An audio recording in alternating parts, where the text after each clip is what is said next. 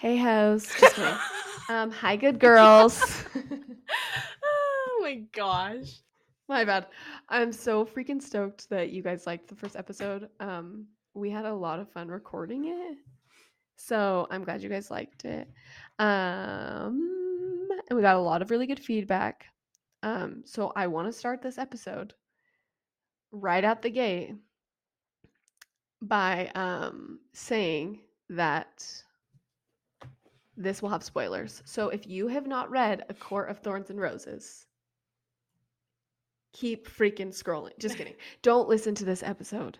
Please. Unless you if want or spoilers. if you like spoilers, yeah, then listen. Um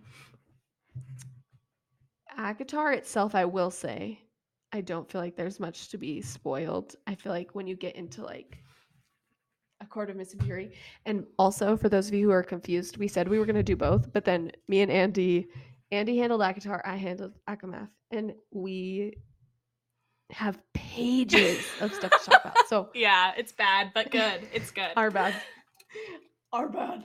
So we didn't want to. I don't know. we just didn't we want to didn't be wanna, like- rushed and just scatterbrained to where we're trying to cram all this info. Like we want to actually like enjoy talking about the books rather than just info dump. So Yes, and we wanted it to not be like I, I don't know about you, Andy, but I don't really have like two hours or three hours in a day to listen to a podcast. no, and I just get bored after like rather, like an hour's like yeah. the perfect like spot. I We're like. leaving you guys wanting more. Yeah. we're edging you, so to speak. oh gosh. Just kidding. That's used in a different way. Anyways, It's on to the next thing.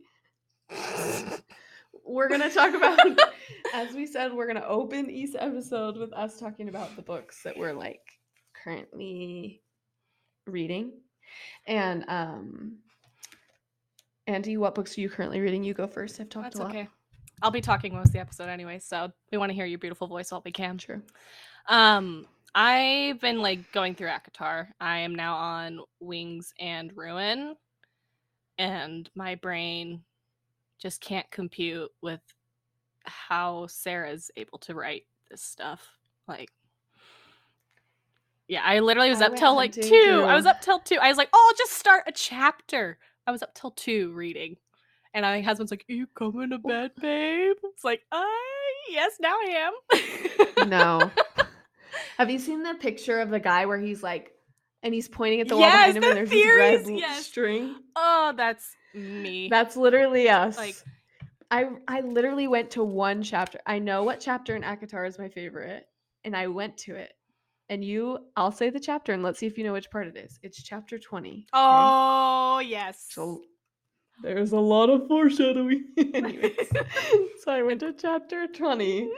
because I was like, that's my favorite part of the book, and I'm scrolling through it, and I just come apart. I like it's so funny because I literally read one line where she's saying she's saying that she has this feeling like she's being tugged and she's being told like go see go go go Oh, see girl. and she's being girl. tugged we're the same person I have it tabbed. I'm like, we're talking about this today. We're talking about i wrote it so big i was like tugging no, like I have like all of these like so when I'm talking about I'm gonna talk about like the actual synopsis, but I'm also gonna bring up like this is a huge foreshadowing moment, which you'll see eventually, but I'm not gonna tell what it's foreshadowing to. Like yeah so then we can like get to the basically like, setting it up for you. purposes yes Yes. these all have and even in i feel like there are even moments like in in like where the glamour doesn't work on nesta Mhm. that foreshadows stuff like it all foreshadows things the painting on her freaking dress anyway Yes, sorry. we'll get to that. We'll I'll- get to that. i'm so excited you guys i'm so excited What are you reading, Joss? I could talk about What are you reading? for hours. You're right. You're right. You're right. What am I reading? Okay. So I just finished Book of Azrael, Woohoo. which I was telling Andy about. I'm just going to say a line from it, and hopefully that convinces you guys to read it. So there's a line where the main character, Mhm.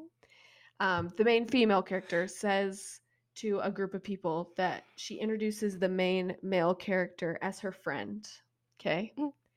And her friend, who his name's Liam, looks at like gets all pissed off looking, like he looks angry.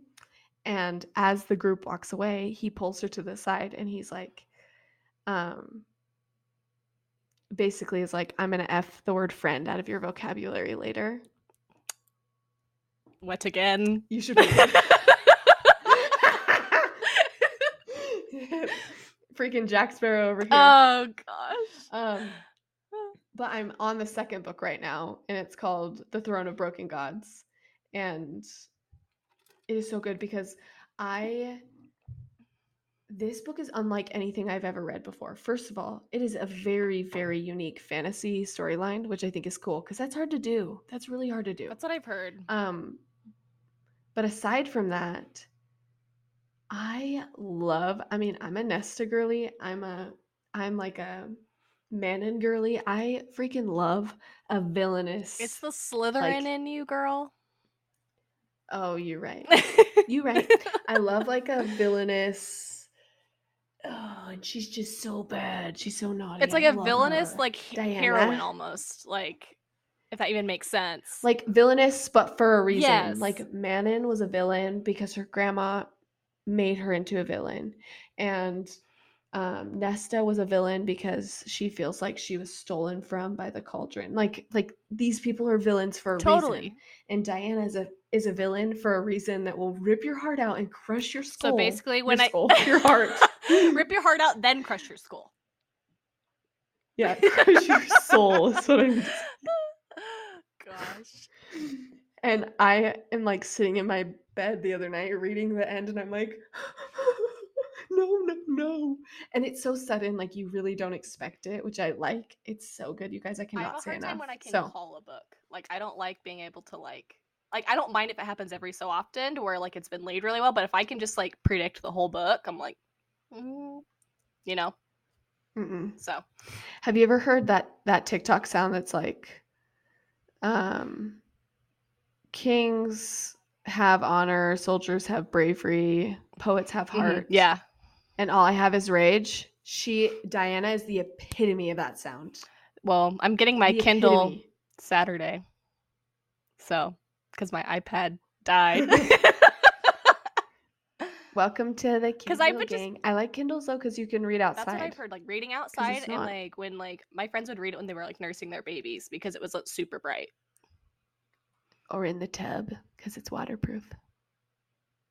Oh my Or gosh. the shower. I've done that. Yeah, a world, a whole new world. Y'all. The times I have put my iPad mini in a gallon Ziploc bag so I can read in the tub. I'm like over here just so you can read in the tub. Get your quote hands out of here. Do you have one of those sprayers that you? I will neither confirm nor deny.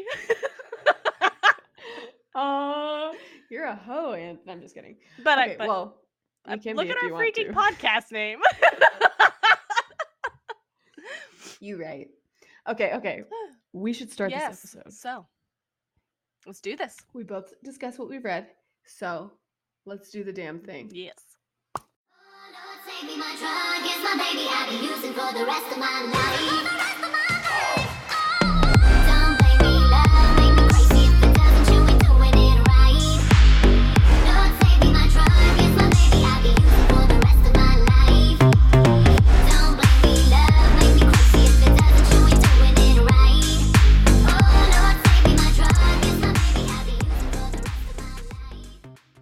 Okay, ACOTAR pronunciations. Here we go. I'm glad it's you, not me. you guys.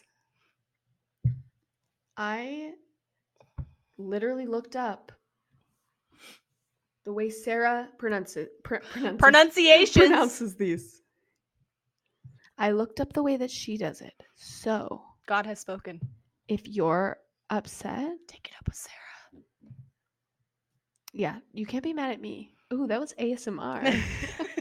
you whispering. Um, okay, so I'm gonna we're gonna get started. These are all of the characters from that I remember that are important to know how to say the name from ACOTAR. Some of these might not be introduced in ACOTAR and might be in ACOMAF, but I just wanted to get them out of the way. The main people, the main things you got to know. Okay, so first, we have Feyre. Okay, that is our main leading lady. Okay, did you hear that? Mhm, I did. Feyre. Feyre. Tamlin or Tampon, as we will repeatedly call him in this podcast. Tim Tam, the Um, tool just man, kidding, like Rena says. Maybe not in this episode. yeah. Well, Hi, there's a lot of Um, foreshadowing of why we think that though in this book. So Okay, okay. So maybe we can call him tampon in this. Okay. Um Rhysand. Okay. Rhysand or Reese when it's spelled R H Y S and that's Reese or R Y H Y S A N D. Rhysand. It's not Rysand. It's not girl, rice. that's how I pronounced it at It's first, and then I was like, I am a moron. My friend who introduced me to ACOTAR, that was like the first thing she told me. She was like, she like legit was pissed. She was like, it's freaking Rhysand, okay? Like, so I knew from the beginning. Yeah, she. uh, It drives me crazy now that I know how to say it when people say it wrong. But anyways, Cassian, okay, Cassian, Azriel, Azriel. That's how you say that one. Elain, Elain, Nesta, my girly Nesta, Amren,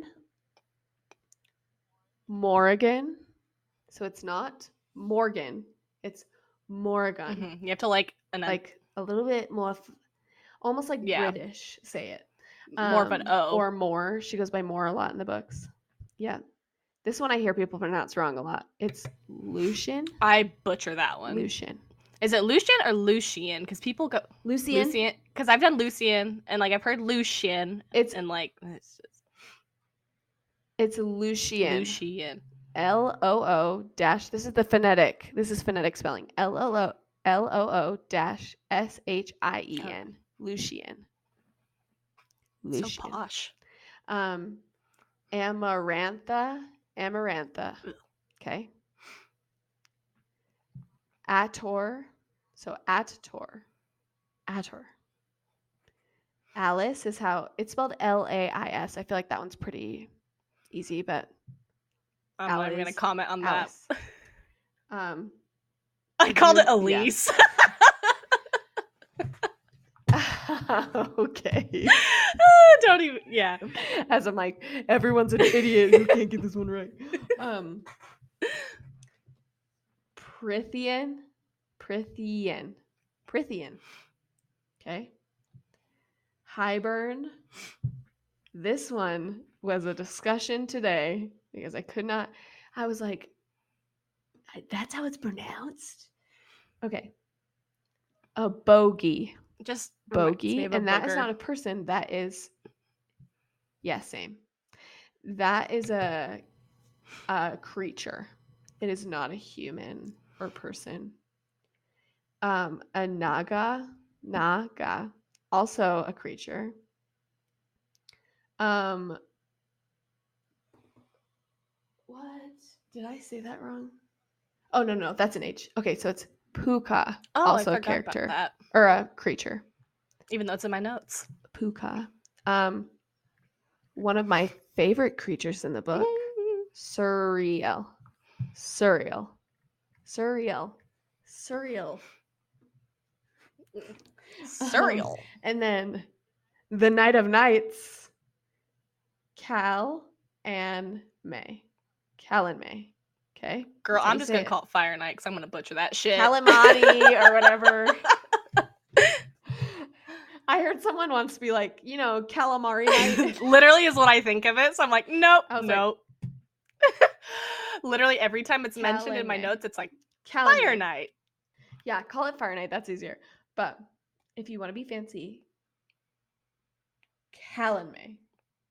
My my bougie tank is You empty. guys, I wish you could see in this video, but can you see? I literally wrote the phonetic spelling next to the word so that I could pronounce them perfectly for you guys. True love. That's what it is. True love. Anyways, All right. um, okay, well, Ready to dive into this? are you ready? Let's bitch? do this. Do this. All right. I'm so. So just to start, she talked about all the characters they are. Um, I'm gonna kind of give like a little explanation just about the first ones that are introduced, which is Feyre, Elain, Nesta, and Daddy Archeron. And so Feyre is the youngest, And then we've got Elain and Nesta. Mommy Archeron died a while back when Feyre was eight. And in this, she is 19 at the very beginning. And her family used to be super prosperous. Her dad was like a merchant, and then basically, daddy was bad with investments. Um, this all happened after mom died. And they're going to poverty, and dad gets beat up, can't work, is lazy. Um, Elain's super just loving and innocent and thinks the world is flowers and sunshine and tries to be hopeful. Isn't she the baby? No, Or Elain. How does the age Elain is middle. Feyre is the baby. middle. Yeah, Okay. So Elain's the is middle. The baby. And Nesta's yeah, the Nesta's oldest. the oldest. And so Nesta in this book, like we both love Nesta, but Nesta in this book, um, it's very obvious of the disdain she has for her father.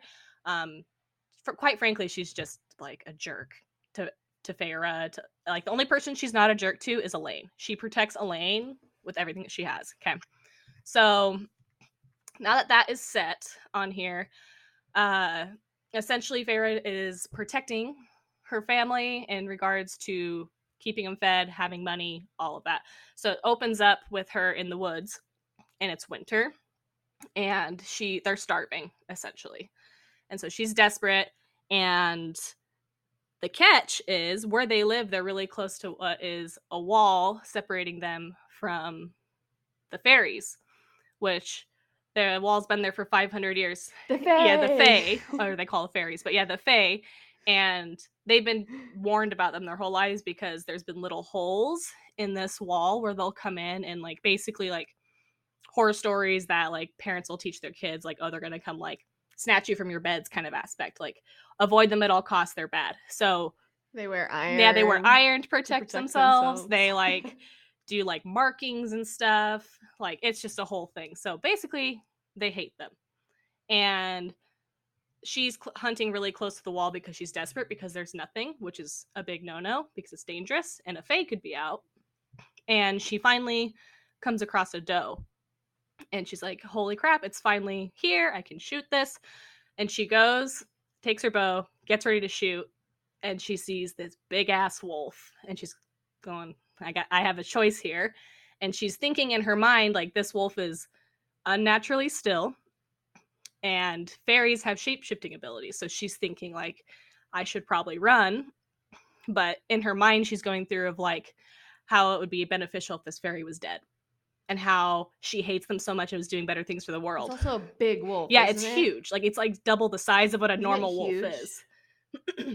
Excuse me. But yeah, so it's a huge wolf. So she knows it's it's just off, but she doesn't want to admit it because she's so desperate. This wolf then sees her and attacks the deer. And so she finally pulls um, an ash arrow that she got from a traveling merchant, which is claimed to be the only thing that can kill Fae. So she knocks this arrow, shoots the wolf through the heart, and the wolf falls but doesn't die. And then he looks dead in the eye at her, and she's wondering what the heck is going on because it's not attacking her. And she just takes another arrow, shoots it clean through the eye, and it's dead. So she decides she needs to hurry. It's almost the end of the night. She skins it to be able to sell the meat. Feyre's a baddie. No, she is. Like she taught herself how to hunt. She went into the forest at 14 by herself and taught herself how to hunt because her family wouldn't do shit. So, yeah, she's a baddie. Like literally this I think you guys who have read it know like Feyre was Nesta was mad at Feyre because she was like you're the reason that we don't have enough food because you're like another mouth to feed. That wasn't the only reason, but it was one Mhm. of them. Like you're another mouth I have to feed. Yeah. When really Nesta was not feeding anyone. If it had not been like Feyre was their savior. Totally. Like if it had not been for her, they would not have had like like Feyre talks about like needing new shoes. Like there's holes in the Mhm. bottom of her shoes, but instead she's going to use the pelt of this wolf to make a coat for Elain or something for, It or maybe a cloak like for Elain gonna and make- boots for Nesta or oh. something, but they didn't have it.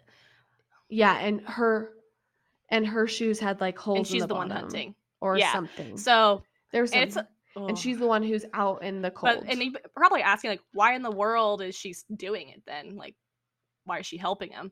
Well, Mama Archeron decided to say, "Hey, homie, I'm on my deathbed. I need you to take care of your sisters. So at eight years old, she goes to the youngest sister and says, Feyre, I need you to take care of them. And so that is why she is holding on to this because promises and oaths were currency to them, um, especially in those days after the war from 500 years ago with the Fae. So she's holding on to that. She's taking care of it. She's honoring it. And she brings back the pelt. She's also just a yeah, good person. she is. She really is. Like she's a good Mhm. person. And so she comes. Oh, you And ahead. she loves her family, regardless of their treatment. Yeah, of and no, you're Sorry, good. She and sorry. she's she's She constantly family. forgiving, which I'm much better human than I am. But she goes home. She ends up bringing it obviously to her house first to like be able to clean and clean the deer, be able to get the meat ready. And her dad looks at her like a deer in the headlights and is like, "Uh, what did you do? What was the cost?" And so basically, she's kind of had a little inkling there that like this might be a fae pelt, you know. So they clean everything up. The sisters like scuttle about. Nesta's doing her thing. Elain's doing her thing. Um, they're talking about how Nesta might get married to somebody, and Feyre's like, "Don't do it. He's an idiot." But she's not listening. So, anyways, fast forward. They go into the market the next day to sell the pelt, and she's trying to sell it to people, and she can't really get it to anyone because they're all there's just a lot of people, and nobody's wanting to give her like a fair price. And on her way in, she gets targeted by what they call acolytes and zealots, the children of the blessed, who worship the Fae. And they go across uh, into Prythian. They're the The, Mormons. Mormon, the Mormons. But they basically will, They're missionaries. they're like tributes more so. but they literally like tribute themselves and they try to collect followers to be able to go be quote unquote like Fae brides for these lords and whatever in Prythian. And so they get targeted by them and they start calling them like horrible names. Fair just kind of leaves and Nesta and Elain scoff at them because they avoid them like the plague. And then she finds this mercenary who are also dangerous to talk to and she like talks to her about the pelt. She's like, nah, it's it's not a fae. Like, don't worry about it. I've seen plenty of them, but don't go anywhere near that wall again. Like, bad news, because she would work for higher end people like lords and stuff to protect their land from fae. So homegirl's seen some shit. So she's warning Fair to stay away. She buys her, gives her a generous sum because she wants to basically pay back what's been done to her in the past. So, fast forward, she gets home, gets the money. They're sitting down to eat at the table, and freaking door gets ripped off the damn cottage. And there's a big ass beast with basically like a lion hybrid with horns, and is like screaming, "Who who did it? Who murdered him? Murderers!" And then it goes straight to the next chapter. and this beast claims that In true Sarah yes, fashion. every time. But this beast claims that the treaty's been violated and it has to be honored because someone murdered a Fae. And he asks who murdered it, and Feyre stands up and says it was me, while Nesta is sheltering Elain, and then her daddy Archeron's in the back, like hiding as well. And so he gives her two options. Little yeah, bitch. seriously. Oh my gosh. He gives her two options and says, it's basically a life for a life. So you can either do um live your entire remainder of your life in Perithian on my territory, or I'll shred you to pieces outside. Okay. And so she's like, and the dad finally pipes up. Good right? options. Dad finally pipes up and says, You need to go. And so she, in true Feyre fashion, is like, Okay, well, I'm leaving to honor this and I'll find a way back to you because I have a promise to mom, but she's thinking that internally. And her dad um says this to her as she's leaving after she tells them like here's how to survive. And here's what you can do. Her dad says you are always too good for here Feyre. Too good for us too good for everyone. If you ever escape ever convince them that the debt is paid do not return. Don't ever come back. You go somewhere new and you make a name for yourself. Which is huge because two chapters before Nesta says, You will be a nobody, you will be a nothing, and no one will remember you. So, Yeah, Nesta's a freaking Yeah, she's got she's got some issues. I've said that word a lot today, but you really don't like her in the beginning. you don't at all Because- because of who she is you don't know enough. You don't understand her story. Yeah, she's just at all. once you understand her, it's a little bit more fitting. Oh, also, I wanted to mention before you keep going. Um, I'm obsessed with how Sarah writes her dedications of her Yes. books. And this book, the dedication is so cute. She writes it to her husband and she says, Because I know you'd go under the mountain for me, which if you haven't You'll- read it, that won't make no, any sense to you yet. but But, you'll get it in a It's so sweet. Yeah. And so I'm obviously long winded, so I'll fast forward here. um he takes no, I yeah, love he takes her into Prythian, right? And knocks her out, binds her hands so she doesn't like fall over with magic. Mm. And she's like wondering where the heck she is, and she's thinking it's all just a ploy to like so she can't know where she's going and all these different things. And she is like hell bent on getting home. So she finally gets into Prythian and sees this huge manor and it's gorgeous. It's hot, it's springtime, and she's like, okay, obviously magic keeps it spring here. Like that's odd. And it's stunning. And she's like, this is like the big like the most grand like manor I've ever seen. So she gets taken in um and she walks into the table and the beast walks over to the table next to the chair and sits in the chair and turns into a high fae and he has a golden like jeweled mask on and she's assuming it's just like some kind of like high fae like fashion to be like vain you know And we can we can hate tampon, but I'll give it to him. He's a cute Mm, dude. for 'kay? blonde yes He's a cute dude. yes. I don't go for blondes generally. yes as- agreed The dark haired one.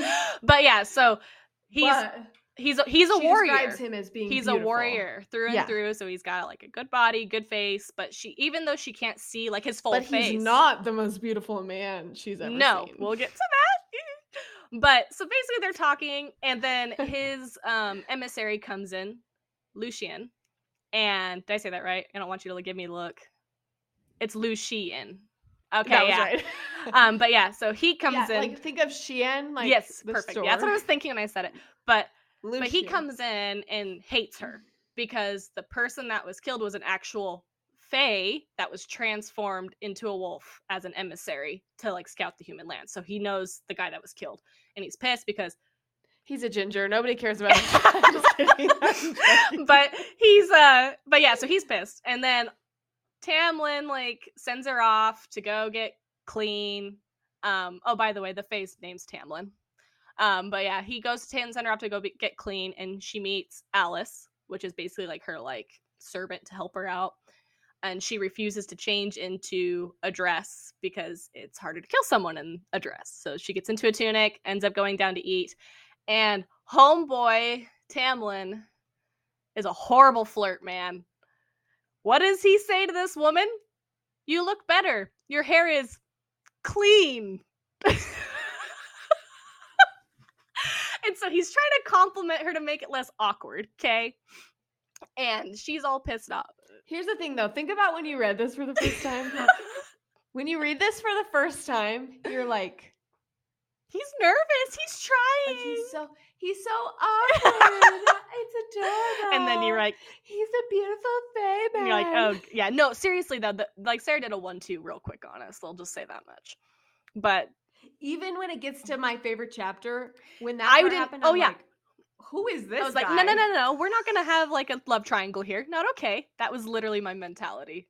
Like, I even re- remember reading the beginning of of ACOMAF for the first time. Sorry, I'm. This is how this is gonna go. We're gonna have Yes. tangents, but the beginning of ACOMAF the first time when they like had sex again, I was like, oh, finally.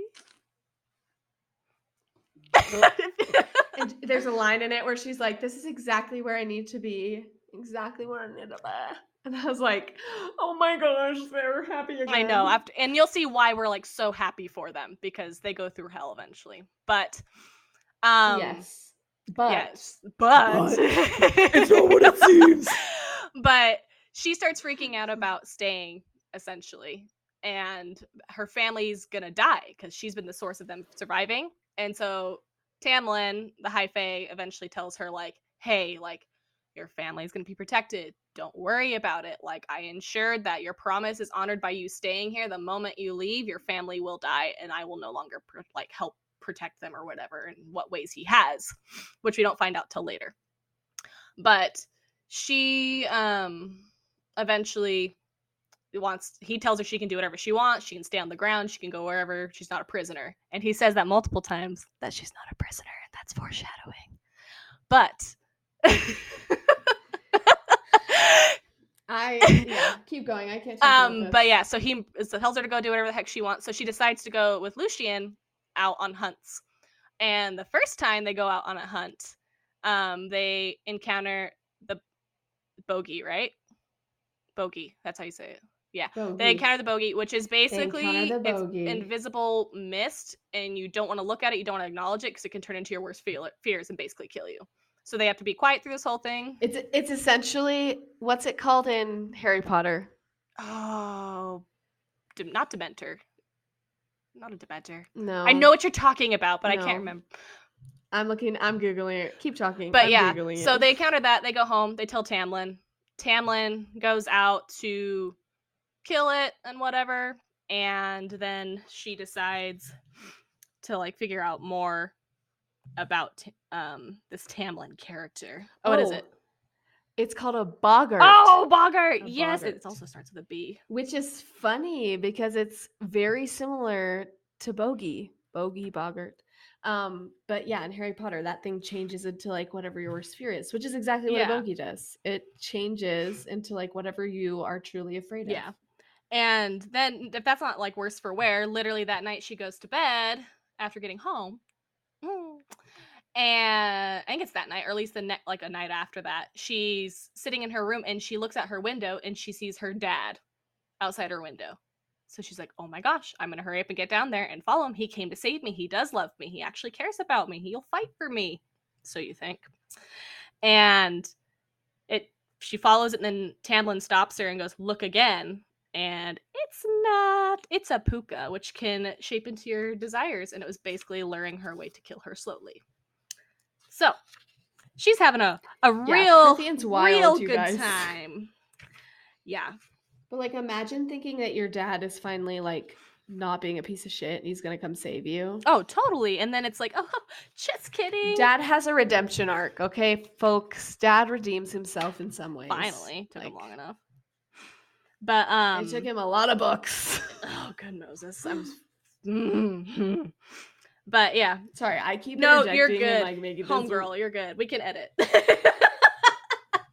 Yeah, sister. I'm like also in Harry Potter. but um, essentially, they start talking more about um, like Tamlin and her start getting to know each other a little bit more, and she starts having all these like weird dreams. And one that she keeps having is a woman with long red nails slitting her throat.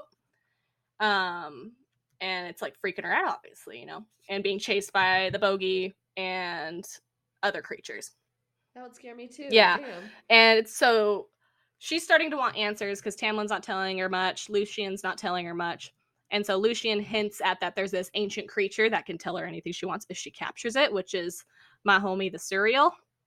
And so he Suriel. Oh, yes. all I was actually wearing that shirt today, but my kid got stuff all over it. but um she uh so she goes to do it and he tells her to like take a chicken and light a snare and then like wait essentially and so she's waiting in the tree sets the snare and homegirl catches the Suriel and she Which is a big yeah deal. You the my favorite part is when they're like you caught the Suriel and she's like what? Like it's hard like legally blonde moment. Like yes girl. Yes. But um she goes on like where is it? I have it highlighted. But she was asking about tamlin. They're like, you have a vagina though. i know right? How did you accomplish? you little anything. weakling. How dare you? But yeah sh- She's a witch. exactly. Oh my gosh And that's so relatable when we get to a court of silver flames um but so uh she asks about Tamlin and then he basically he just likes to drop the T like hard. He's like be more specific. I know many things about the high the high lord of the spring court. So you get the truth bomb there and the High Lord of the Spring Court, for those of you who don't know who chose to listen anyways because you like spoilers, is like they rule that court. They are all powerful. They have big abilities that they can do. So like, and there's like, I think it's in the like the first or second chapter. It talks about like there was a rumor, and this is foreshadowing of a High Lord so powerful that with just a wave of his hand, you'll be turned to mist. And I already know you know who I'm talking about. Um, and so they talk about that, but she keeps asking questions about how to get out of her bargain, essentially, or whatever you want to call it, contract. Or and he says you can't, but the only thing she can do is to stay with the High Lord.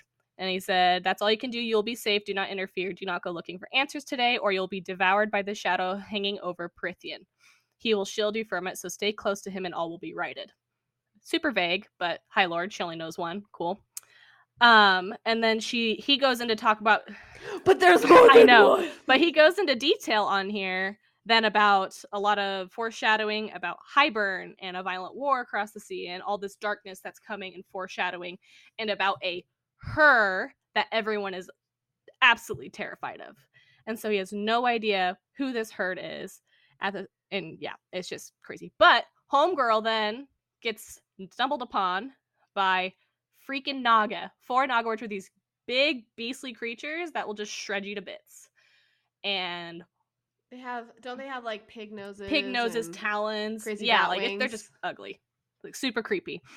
They're like she calls. Oh, she right here. describes them as like membranous, Covered or in dark scales, nothing more. They were a horrendous combination of serpentine features and male humanoid bodies whose powerful arms ended up in polished black flesh shredding talons. Yeah, super gross. And they have like what is it? Uh rows upon rows of razor sharp teeth and a forked tongue. So these homies are chasing her, and the Suriel's looking It's at her pretty much, yeah. is is like, release me, please. I gave you my answers. And they want to take the Suriel And in true Feyre fashion, she loses her first arrow not to save herself, but to save the Suriel And he runs, which is a huge moment for later in the books. And I'm gonna cry because I don't want to talk about that. but It's important. It's important that she To save him. to save this, This character creature. Yeah. It's really really important because this character is huge later on and, and has a lot of more bigger roles later on to help Feyre.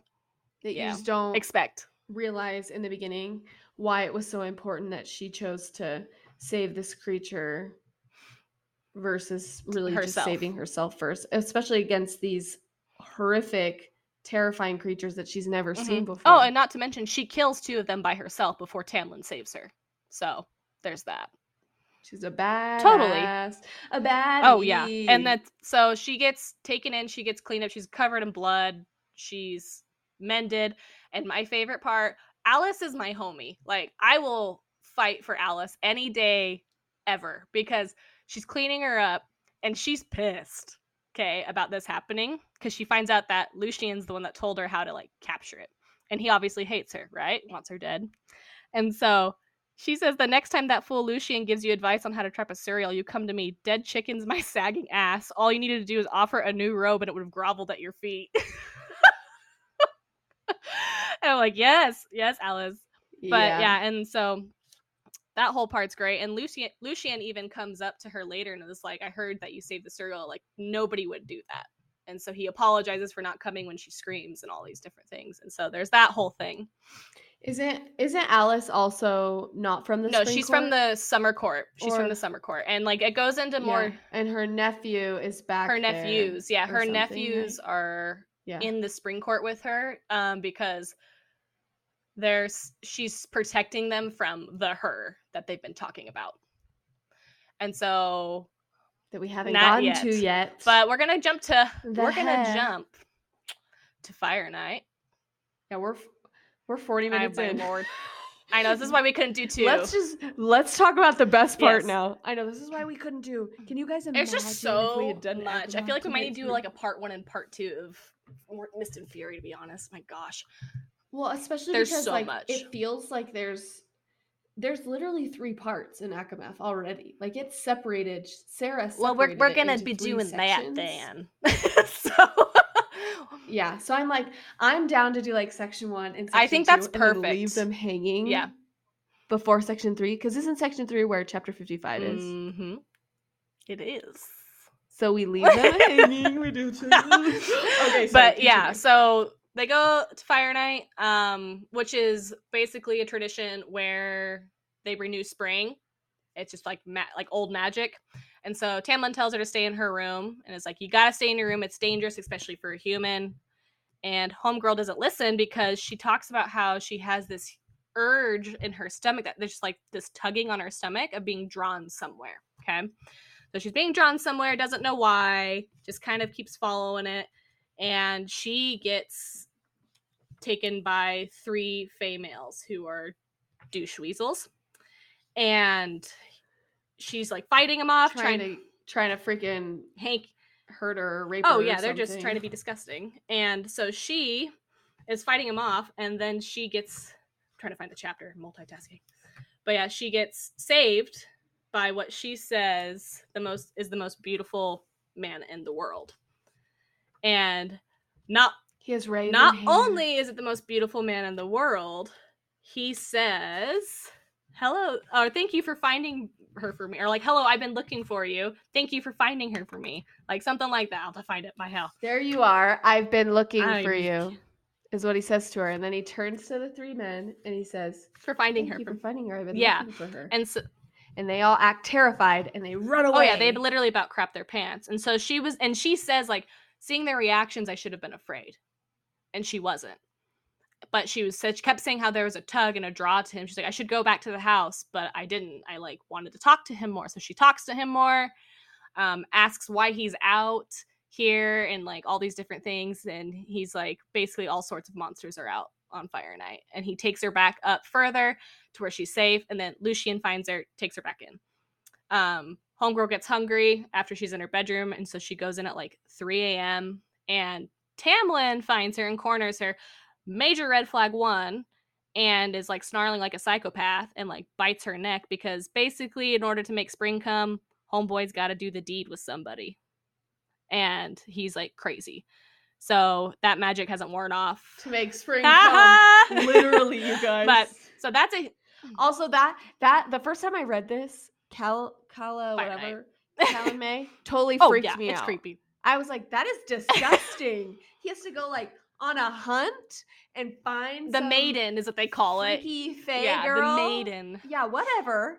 And f her in front of Oh, in a cave too, a sacred cave. That makes it better, right? But yeah.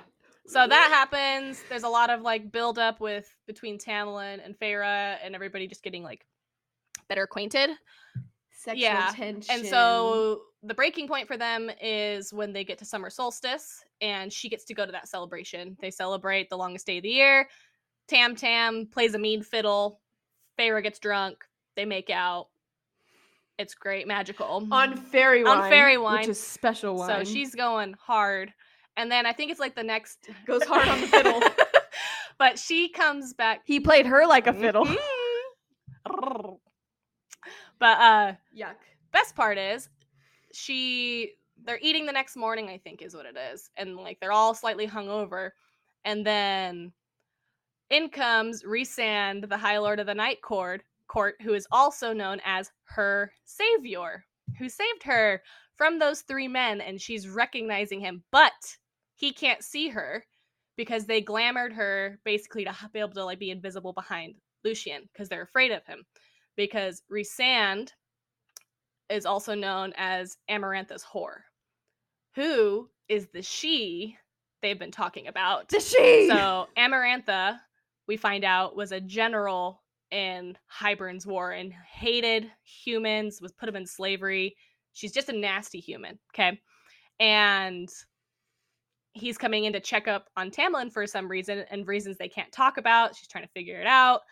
And he asks her for her. He finally can smell her and like freaks out and gets ticked that they're glamoring him. And then he, we find out that he is a, is it daemati or something? It's basically mind reading. He can get into your mind and control you essentially. He can do mind stuff. And he goes into her mind, reads her mind, and talks about how she's attracted to Tamlin, all these things. And he's like pissed. And so Tamlin starts to beg and is like, Are you going to tell Amarantha about her? Please don't. Like, he just makes him beg and bow. Both Tamlin and Lucien have to go down and bow to be able to try to prevent Feyre's name getting back to Amarantha, who is the she everyone is terrified about. So that happens. Tim Tam, And you freaking hate He's a douche. I remember reading it for the first time and I'm like, I'm like, this guy he made me so nervous. trash. exactly. I'm like, why is he here? Oh, Who is he? exactly. Nobody needs him. I'm like, oh, and he's the crazy bitch's hoe. Yeah, What is wrong with him? exactly. And so you like He's sleeping with the crazy hoe. exactly, and you're just like, oh my god. And like you hear terrors about the night court, anyways. Further on that I missed, like um Amarantha sends like one of their sentries like heads, like puts it on a spike in their like yard to show them that like we're watching, like stuff like that. And nobody knows anything about the night court. It's the furthest like north court, and it's supposed to be like this terrible, horrible place because they delight in bloodshed and torture. And so he's obviously a scary So dude. nobody wants to go yeah, there. Scary, scary dude. Tamlin then sends her away the next day because he's like freaking out that she's gonna get hurt. And this is after she gives Rhysand a fake name and everything to protect herself. Um, which happens to be not really a fake name, but the name of one of her sister's friends that they knew growing up. So that's a big part. But she goes home, finds her family. Um, they're flourishing in riches. Like they have a huge manor that rivals like the Spring Court Like they send her home to, to uh the, the real world, the human world. human yeah. Earth. Right? So he basically says like Okay, your okay. our agreement is void. Like I it's still honored. You're going home. Like I don't need you here. I don't want you here. It's not safe. And so she doesn't want to leave and he tells her as she's in the carriage that he loves her and she mulls over how she wants to tell him but doesn't want to be like another burden to him because she can see like the weight of him, which is an important part. So she doesn't say anything. She gets home. Her sister and her dad, they find out, she finds out how they thought she was like gone is that he glamored them to forget anything that happened at the cottage, okay? And she was basically supposedly staying with a long lost aunt who was filthy rich that left her her fortune. And then some other random guy comes by and decides to invest in like her father and then he becomes super lucrative. So basically tamlin base like made it so her family could thrive and be safe. Honors all of that. She comes home. Elain and daddy archeron's super excited to see her. Um, she comes with riches but nest is like just super aloof and like but she's always kind of aloof but like the fact that Feyre notices like she's off is like a big deal and so she tries to go about her normal things and everything. And then finally, Nesta pulls her aside and is like, What's going on? Like, why are you back? Like, there is no aunt. And I went fighting to look for you. And she asks about, but you were glamored. And Nesta just says, Apparently, an iron will is all it takes to keep glamour from digging in. And so she, that's a big part too for or being Lady Death. yeah seriously but so that's like a big part in like the next book like there's like a specific quote that talks about iron will in a court of mist and fury as well. So that's huge. And then eventually she tells her everything everything that's happened tells her about mentioning Clare's name and everything. And nessa says uh, you need to go back. You need to get your high lord. You need to rescue him. Like i know i went for you and i'm happy you're back but we're okay here and just don't come back. Go after him so she does. And she gets back to the spring court.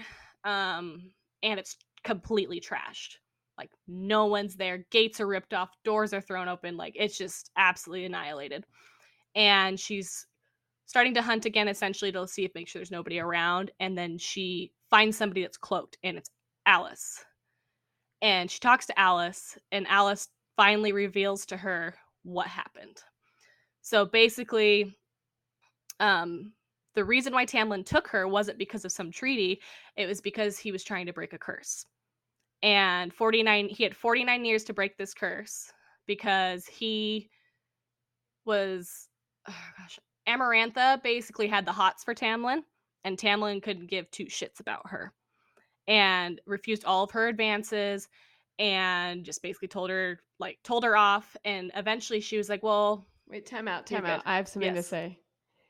Have you heard the theory that they're mates? oh, please no. Ew."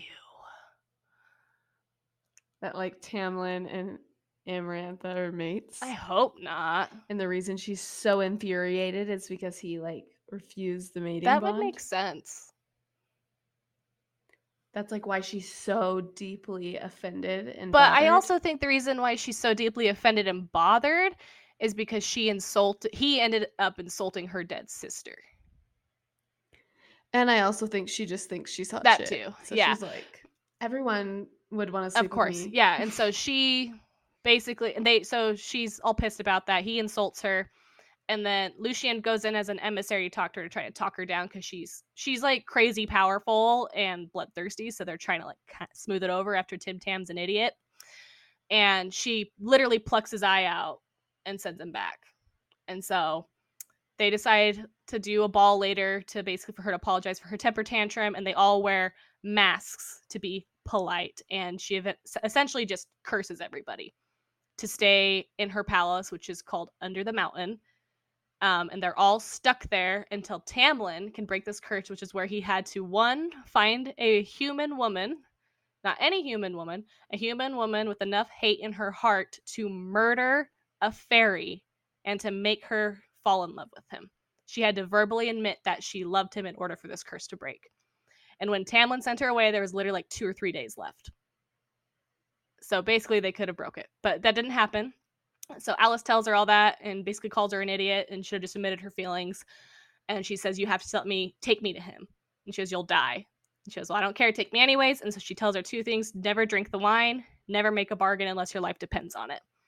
So she goes. She goes I know. And so she goes under the mountain, um, and she gets discovered. Is it the Attor or Ador? I always say it differently. Um, it is pronounced. Okay, it's it's phonetically it's spelled A T dash T O R. So Attor, probably. At Attor, yeah. So the Attor So finds her, Attor. which is basically like a wing, a big winged bat creature thing. They're super creepy, and so maybe that's the one with snout, the pig snout, yeah. pig But yeah, so she that homeboy Yeah. takes her into Amarantha. and is like, look what I found. And Tamlin's sitting on the dais next to Amarantha. And she's like wondering what the heck. And she says, I've come to claim the one I love, which is Tamlin. And Amarantha thinks it's absolute BS because, long story short, her sister fell in love with the enemy, which was a human during the 500 year war I mentioned earlier. And the only reason this guy entertained her sister is because he wanted insider information and then he murdered her. So Amarantha's got got a chip shoulder about that a little bit. So she thinks that all humans are just like no, no. But like all of them have they all got issues. But also she took it a little too far. Oh, yes. So Amarantha is like, well, if you want to prove she's like bored, essentially. She's like, if you want to prove that you love him, what we're gonna do is we're gonna do three trials every full moon. And if you win these three trials, I will release everyone under the mountain. And then she goes, but I'll put in a caveat that if you can solve this riddle at any point in time between these next three months, I will release everyone immediately, which is important with how she phrases it. And so she agrees, goes through these ones. The first one, she's going against a Midgar worm, which is like this huge, basically dragon worm thing that's disgusting. And she ends up beating it because she just used her brain. And she ends up throwing a Bona Amarantha at her feet, which is like super badass and splatters her white dress. And that's important for later on, which is why I mentioned that little tidbit. And then she breaks her arm in the process too, okay? And so she's got a bone jutting out of her skin. She's covered in dirt and mud and anything else. And she gets sent back to her cell. And the poop. Too, yeah. So she's gonna be septic and die. Okay. She ends up like having a fever and all these different things. And lo and behold, who comes to save her? Rhysand does. that I'll um Rhysand comes to save her and gives her an offer and says, I will heal you, but you have to make a bargain with me. And she goes, I'll never make a bargain with you. And then finally he tells her, he's like, You will die and nobody will be saved. Like this, like you have to do this. And so he asks for, I think it's like three weeks every or two weeks or something like every month. I can't remember. Like he asked for like a huge time frame. I want to have you for like three weeks every month for the rest of your life at my in the night court. And she's like, no. Like, and then she's like five days, and he says two weeks, and they counter, and they finally agree on one week out of every month. She'll go to the night court, court, and she makes that bargain. She's healed, and then she instantly has a tattoo on her hand, and she's like, WTF, dude? And he goes, That's how we se- like seal bargains in my court. You didn't ask. So she's healed. Okay. And comes the next trial. And Feyre's illiterate because her mom died at eight and they went into ruin when she was like 11, I think. And so she never got to learn how to read because she was young. And the next one is to solve a riddle where she has to read and she has to save Lucien from getting stabbed by spikes. So she has three levers to pull and she keeps touching them. And as she's touching the one incorrect ones, her palm starts to burn and it's the palm that has the tattoo on it. So Rhys is saving her butt here. Isn't it an eyeball? Yeah, it's, it's a Is it little hand eye that's on, the inside of her hand. And so she touches that and it saves her. So she was able to save Lucien. She goes back. Um, Lu- Lucien's saved. She's saved. All these lovely fun things.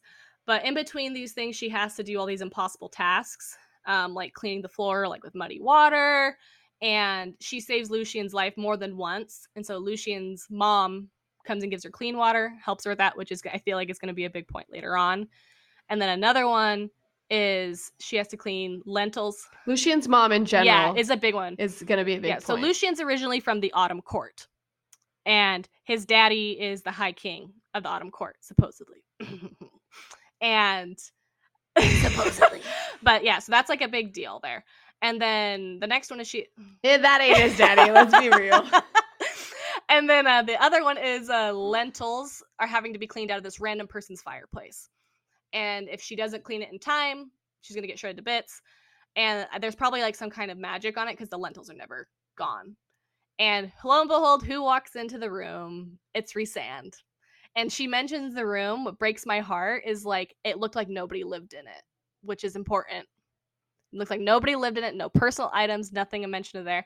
And then they start talking. She talks about how he's powerful still, how he still has his powers because when the curse happened, she was able to take a portion of all the High Lord's powers, so they weren't able to overtake her. And she's like, "Well, goes, I'm the most power. I was the most powerful High Lord in existence before all this." And he shows her his wings and his talons, which is huge for later on. And you'll look at that when we talk about Court and Fury. But I never realized when I read it. But he like freely shows them to her, and she's like, "Oh, that's cool. Like whatever." Takes her back, and oh yeah, sorry, I'm getting excited about that. I want I want ACOTAR from freaking Rhys's point of view yes, so bad. I would probably just sob the whole time. so badly time. because during all this, during all of this, he doesn't even like you learn later on that he doesn't even realize why he's doing Mm-hmm. these things. Like he doesn't even realize why he's helping her, why he's showing her his his wings so freely and like he like yeah, keep Yeah. going and I'll see if you mention this part and if and we'll talk about it once it. Is it closer to the end? No, it's one of the things he does for her. Oh yeah, I'm talking about that. You kidding me? Okay, but yeah, so he also takes her to like piss off Amarantha and Tamlin um in between these events to these parties where he has her dress up in like super skimpy outfits and paints herself all over so nobody can see where they touched him. Doesn't he do it to He does it so do nobody block will this Well, no, he did that on purpose to show that she had a bargain because he wanted to piss off Tamlin. Oh, but he okay. did it He does nobody it so can touch no her. one can touch yeah, her. and she even mentions like she doesn't remember it because it's fairy wine, and the only places that have been disturbed are very like non-sexual parts of her arms and her waist. So he's not just groping her, okay, which is big. And so that all happens, and she is waiting after the riddle, and she is losing it. Like she is breaking, absolutely just breaking and sobbing and falling apart, and just thinks, I can never do this. Like, and so she thinks she's halluc, or I think she has a fever. It's one of the two. I can't remember, but she thinks she's hallucinating and she's breaking, and she starts hearing this music, which she thinks is coming from the party. And she's like, but I've never heard them play that. And so she starts singing this music that's beautiful and like sings to her soul. And Feyre has an artist's heart, like a beautiful, beautiful artist's heart. Like in her home, she painted like flowers and all these different things on the table. And she painted on her dresser for her sister. She painted flowers for Elain. She painted fire for Nesta. And she painted the night sky on her dresser as well. And so she paints it to represent them on there. And so she gets to the final um task, which I'm pretty sure was like the next day or something along like. It's close. I- It basically time just blends together when she's under there because she's in a cell all the time, and There's no sun. no sun. But You're under and the only reason her like meals are decent is because Rhys like yelled at the guards after like she did the lentils. Like before, she was eating moldy bread and water. So like she's finally getting like something normal-ish. Um. Oh, I'm actually gonna do a tidbit here before I go on to the final task. So the he comes to her the day before her last trial and is just like not his normal cocky self. And she's like, What are you doing here? and he's like, I'm just, I need a moment of silence. And she's like, Well, go somewhere else. And he has this like raw moment of just like humanity and basically says, like, you think you hate me now, but how would you feel if I made you fuck me for 50 years? And she just sits there and he was she was like and she like starts clanging through like all the things of like how she's this whore and he's like i hate this woman. I hate her and i need you to win is basically what he's saying without saying it. And so that's a huge turning point. and then she goes into the That's a point when you're like something's up you "Oh know my like this dude has been sexually assaulted for 50 years. But why? And we find that out later. Um but she goes to the last task and this task is just so cruel and there are three fae that are brought in with their heads bagged and amarantha says kill all three of them stab them in the heart and i will free you. And so she does one by one and she's taking in each and every one of them. Like she talks about like the color of their eyes and how she can never repaint them and like how sorry she is and then she finally gets to the third one rips it off and it's tamlin. And she has to stab tamlin in the heart and then the tamlin that's quote unquote on the dais turns into Attor. So it was all fake she was glamored and she's thinking about all these things about she has to do this because like she loves him but she's got to save everyone and then she thinks back to a moment in the manor when lucien and tamlin were talking louder than normal in a public area intentionally so they could hear because lucien says something along the lines of for a man of like that has a heart of stone you're sure feeling a lot or something like that and she just literally it clicks so she realizes that Amarantha is so possessive, she would not risk losing Tamlin. So there's something that's going to protect him, and she's praying she's right. And she stabs him in the heart, and here's a crack. Amarantha had put stone literally around Tamlin's heart because she said he was like like heartless or stone cold heart, whatever. And so that happens, and the curse breaks. But she goes, You really think I'm going to actually free you? I never said a when. And so she gets pissed, throws herself, Amarantha throws herself at Feyre and just starts literally killing her, like beating her within an inch of her life. And then eventually she's looking over at Tamlin and he's just staring at her. And then she looks over at Rhys and he's screaming her name and trying to crawl towards her. And he picks up the blood ash dagger she was using and tries to kill Amarantha, but he gets thrown again. And the line that kills me This part is book, when she says, I heard my name being called. I heard it was Rhys screaming my name like he cared, as if he cared. And then it says, and that was the last thing I heard. And then she broke my neck. So Feyre dies. Oh, wait, no, she doesn't die right before then. Sorry, rewind. So she dies, but before then, she whispers the answer to the riddle, which is love. And I'm not going to read the riddle because it's long as hell. But she finally figures out the riddle, the caveat to free them instantly. And she says the answer is love. And then she breaks her neck and she dies. And she doesn't, she's kind of in this like halfway point of di- like death and life. And she's seeing herself through someone's eyes and she realizes it's Rhys. She's seeing through herself through Rhysand's eyes, and she contributes it to the bond that they created through um, the bargain on her hand. And so she's like, okay, like that's what that's doing. And she could feel a tug in her gut that was home. And she's like, I just pulled onto that. A Yep. tug. I pulled onto that and it felt like home. And I pulled and pulled and pulled. And then all the High Lords, there's seven High Lords, get up and they give her a drop of power. And it says something along the lines of She just saved Yeah, she all. saved all of them because they all were She saved everybody. they were all under Amarantha's rule. And she saves them all, and so they give them all a drop. I'm trying to find the quote because it broke me. She saves them all and everything. But Rhys says something along the lines of Yeah, so Rhys stepped forward, bringing a shred of my soul with him, and found Tamlin staring at me, at us, for what she gave, Rhysand said, extending a hand will bestow what our predecessors have granted to few before. And he he paused. This makes us even. And he added and i he added and i felt that twinkle of his humor as he opened his hand and let that seed of light fall onto me. So she finally resurrects essentially but she comes back as fae and she is what they called a made fae who now has had basically like an ember of life of every high lord and she's trying to like understand what's going on and process all of this everything that's happened the people she's killed and she decides to like help people and then before they leave she decides to go on a balcony to talk to Rhysand. and this part girl I don't know if you noticed this before, but hope, I saw the smirk you did. So this part, they start talking and they're kind of bantering back and forth.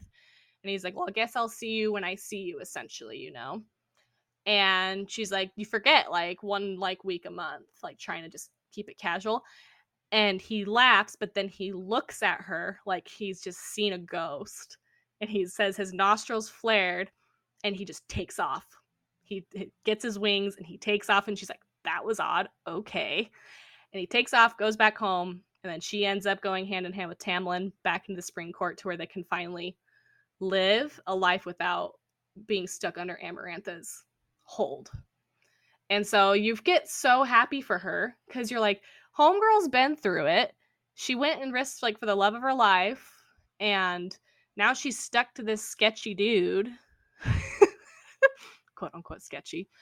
But we discover a lot about her resilience. really, that moment at the end when when his like nose flares and he like freaks out and leaves.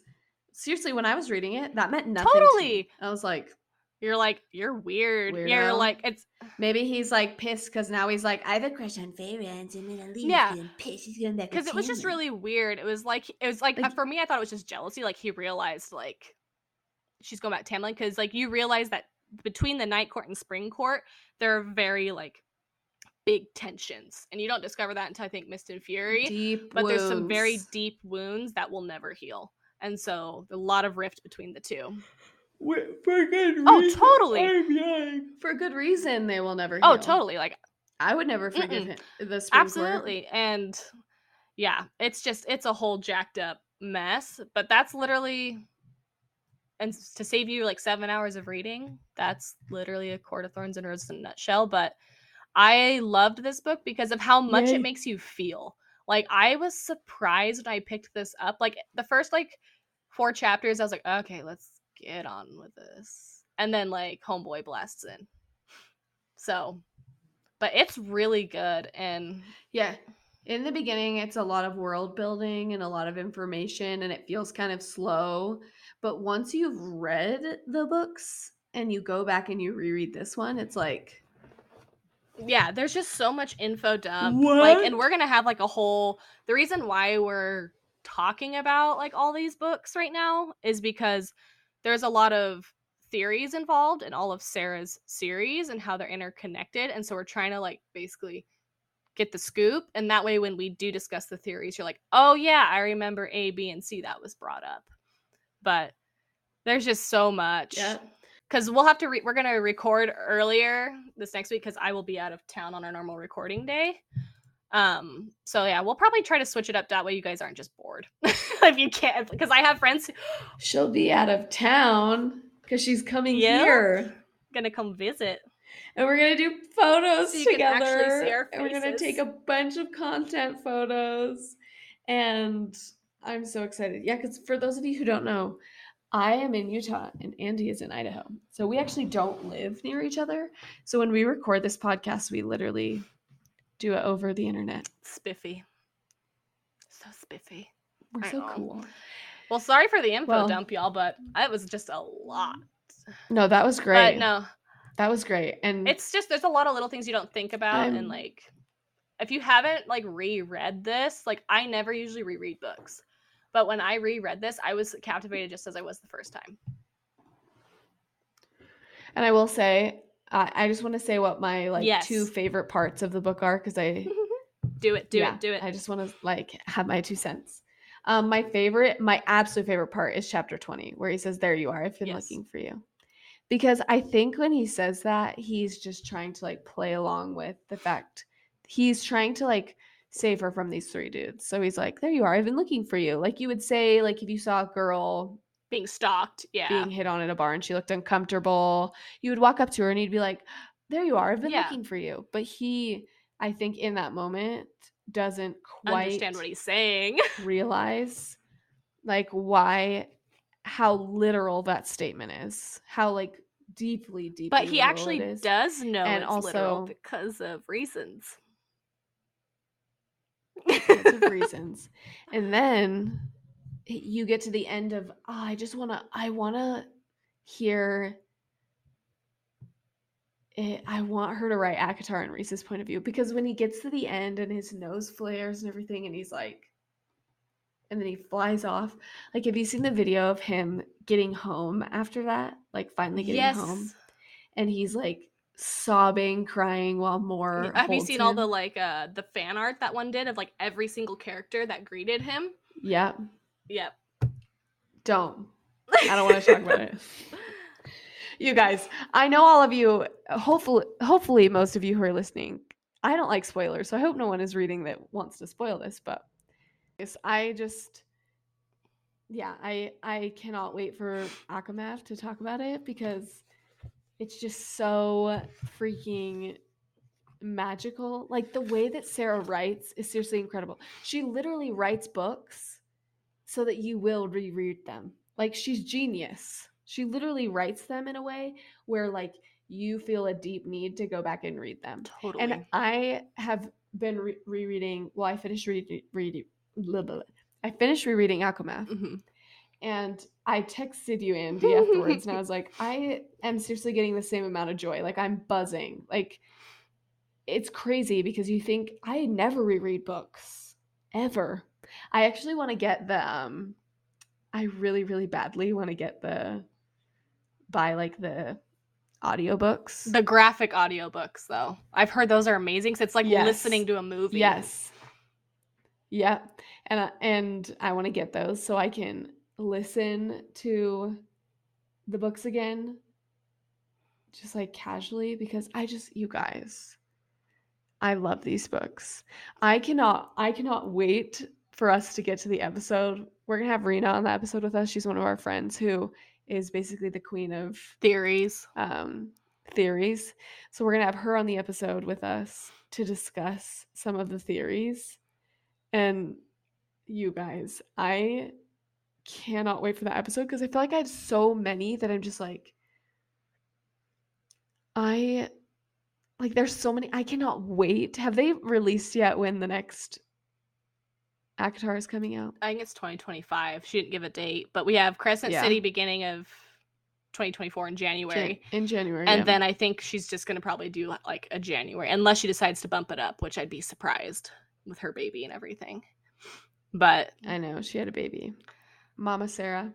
Anyways, I am so excited because I just feel like there's so many things I need answered. oh my gosh, Like at least with like Throne of Glass, I didn't want it to be over, but I felt completed. I felt like it was completed. Yeah. Like I felt like it was a good ending.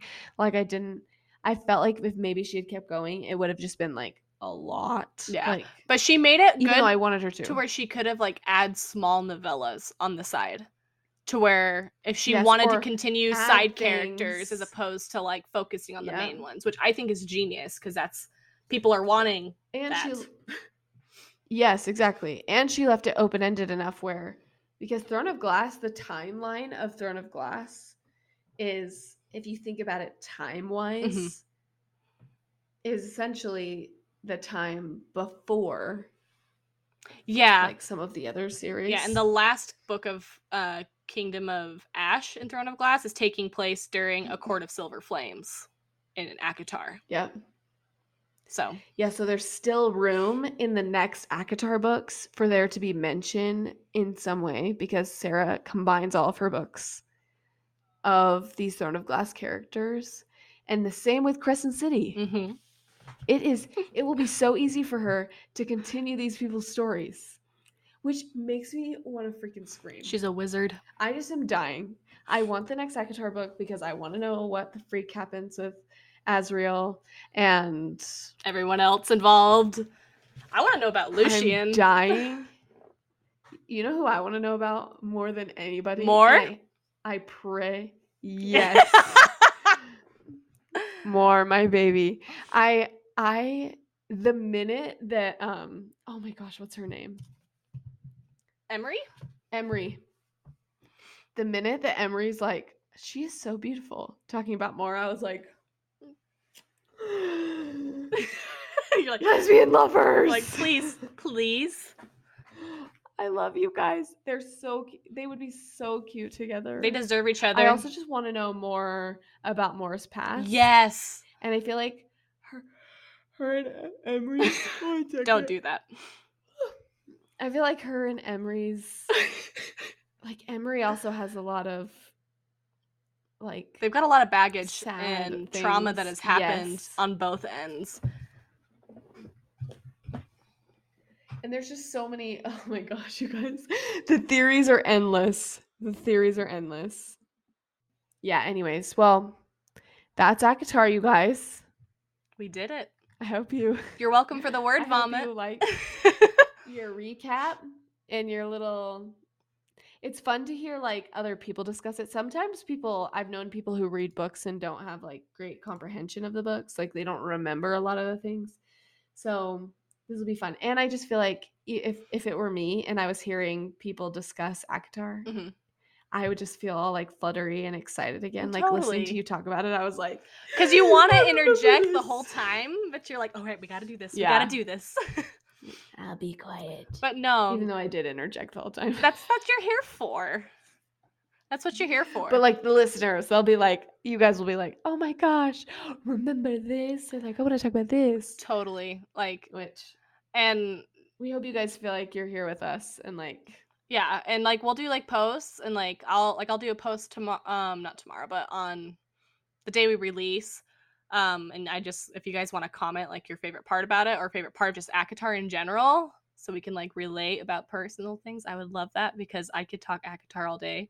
Yeah. So We'll do something like that. I'll get something yeah, dude. Same. get something scheduled for that. I think we are very grateful for you guys. So many of you have listened already and shared it and told people about it. I've gotten so many texts from people. Um, we've gotten a lot of really good feedback. People were like, oh, I hated that you wouldn't just like say it, that you were trying to protect. Because, like, a lot of the people listening have already read these books. So they were like, oh, we want you to just say it. We want you to say it. And I heard that from Many people multiple like just talk about it and like just put like a big spoiler at the beginning like hey like we're talking about this there's spoilers Yeah. which makes it so much If easier for us because we want to talk It's about it It's hard. It's the people listening to this. most have read all of Here's them Here's the thing. It's gonna fly over their head. They're not even gonna think twice about it. yeah But yeah, anyways, we are happy to spoil, happy to talk about the book. So excited you guys are here. Cannot wait for ACOMAF. I'm so freaking excited. it's amazing that is one of my favorite books in this series because I just feel like there's so much growth for these characters and we get to meet new characters who we love so dearly. And like getting all giddy just you get to about meet it the real Rhys. I know you get to meet, the real him, and I just think that Sarah is just an incredible author Mhm. who writes people who you love and who you care about so deeply. And I just well the character growth that she does on all of her characters and just the small little like sentences she'll throw in like i'm already noticing that in a court of wings and ruin like setting it up for a court of silver flames i'm like literally like just highlighting the crap out of foreshadowing of everything in a court of silver flames. Because she's literally just putting those in and it's amazing to see that and the character And growth she- and the hope that it makes you feel when you're reading it. You're like oh my gosh i want to go battle some creepy giant beasts and defend my people. I